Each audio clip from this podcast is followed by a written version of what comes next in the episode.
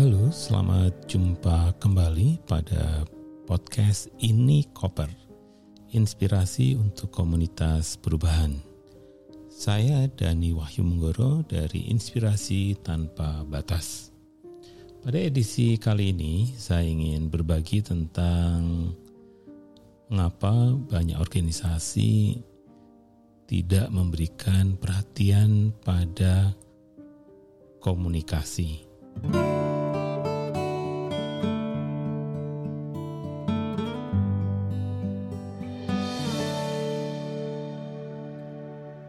Betul, banyak organisasi, bahkan tidak semua organisasi, itu memiliki keinginan untuk merancang strategi komunikasi. Padahal, pada zaman digital seperti ini, memiliki kesempatan bagi organisasi untuk berbagi informasi kepada halayak untuk bisa mendukung apa yang menjadi tujuan perjuangannya atau perubahan yang diinginkan. Pertanyaannya adalah mengapa mereka malas melakukan pembuatan strategi komunikasi.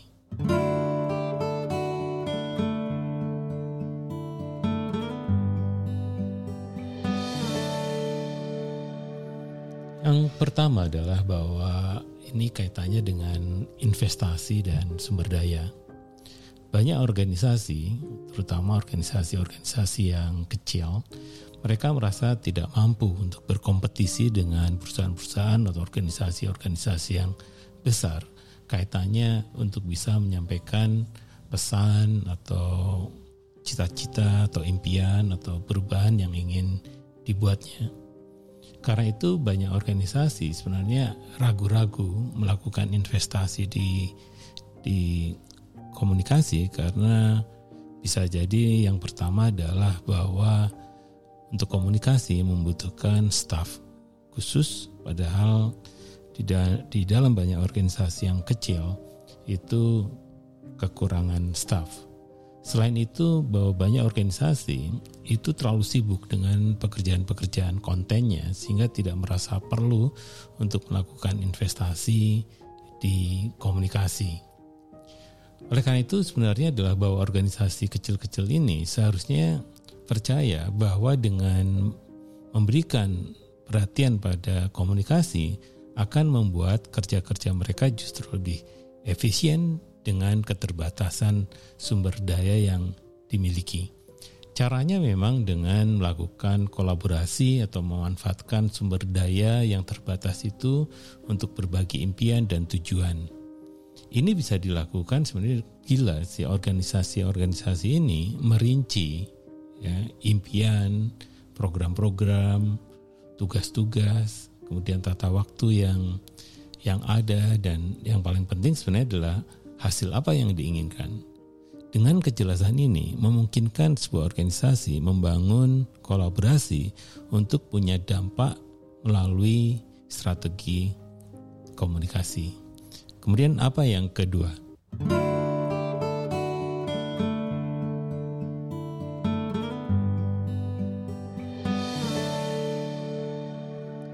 Yang kedua sebenarnya adalah banyak pengalaman buruk ya bahwa media atau komunikasi itu biasanya baru dilakukan pada situasi yang krisis.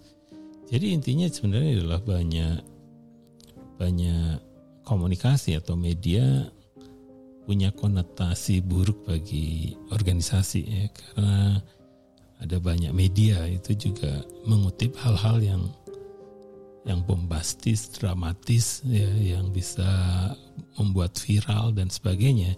Sehingga apa pun yang dikatakan oleh sebuah organisasi kadang banyak tidak sesuai dengan apa yang terjadi. Oleh karena itu pengalaman-pengalaman buruk ini banyak organisasi berhati-hati untuk bisa bekerja sama atau menggunakan media untuk mengembangkan dampak ataupun outcome yang diinginkan. Nah, yang ketiga apa?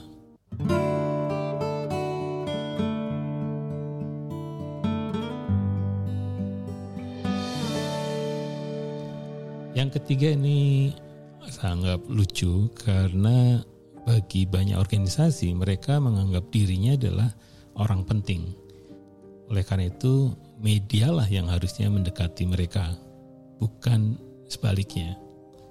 Padahal space di media itu makin hari juga makin kecil sehingga banyak jurnalis atau wartawan atau penulis cerita tidak terlalu tertarik sebenarnya kalau organisasinya juga diam.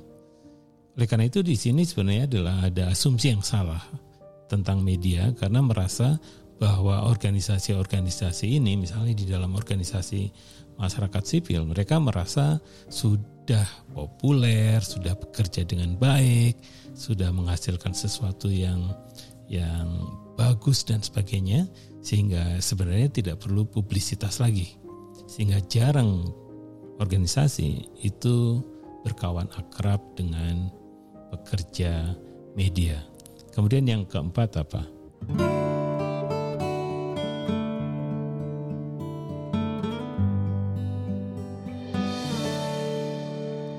Yang keempat sebenarnya ini soal pengalaman.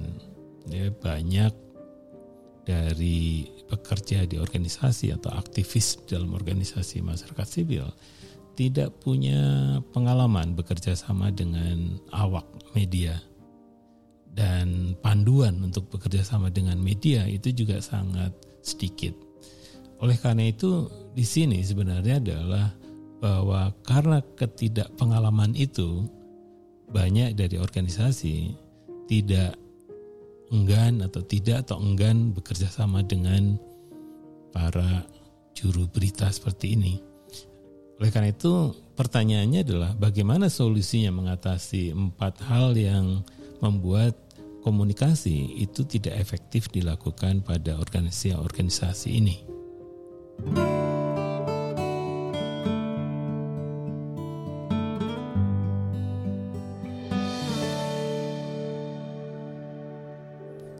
solusinya sebenarnya adalah bahwa kita harus membangun sebuah tim komunikasi yang handal. Karena untuk bisa kita bertransformasi di zaman digital ini, jangan lagi organisasi itu bekerja di ruang isolasi. Hendaknya mulai membiasakan diri berinteraksi dengan banyak pihak dan juga banyak event dan yang paling penting sebenarnya adalah mulai mengaktifkan seluruh jajaran organisasi dari mulai leader dan pekerja lapangan itu akrab dengan komunikasi. Dan yang paling penting sebenarnya mulai berpikir out of the box. Siapa saja bisa berjuang untuk mewujudkan misi organisasi. Sehingga di dalam konteks ini semakin banyak kita memperoleh dukungan, maka apa yang kita impikan itu akan lebih mudah terwujud. Nah, dengan adanya tim komunikasi yang handal di dalam organisasi Anda, itu adalah salah satu tahap untuk merancang strategi komunikasi.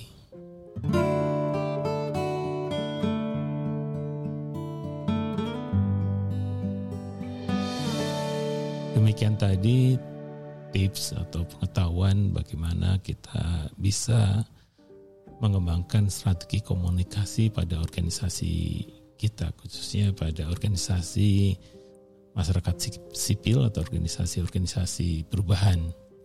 Kami di ini koper percaya bahwa apa pun yang kita bagi di ruang ini itu sangat bermanfaat bagi komunitas perubahan. Sampai jumpa pada edisi berikutnya.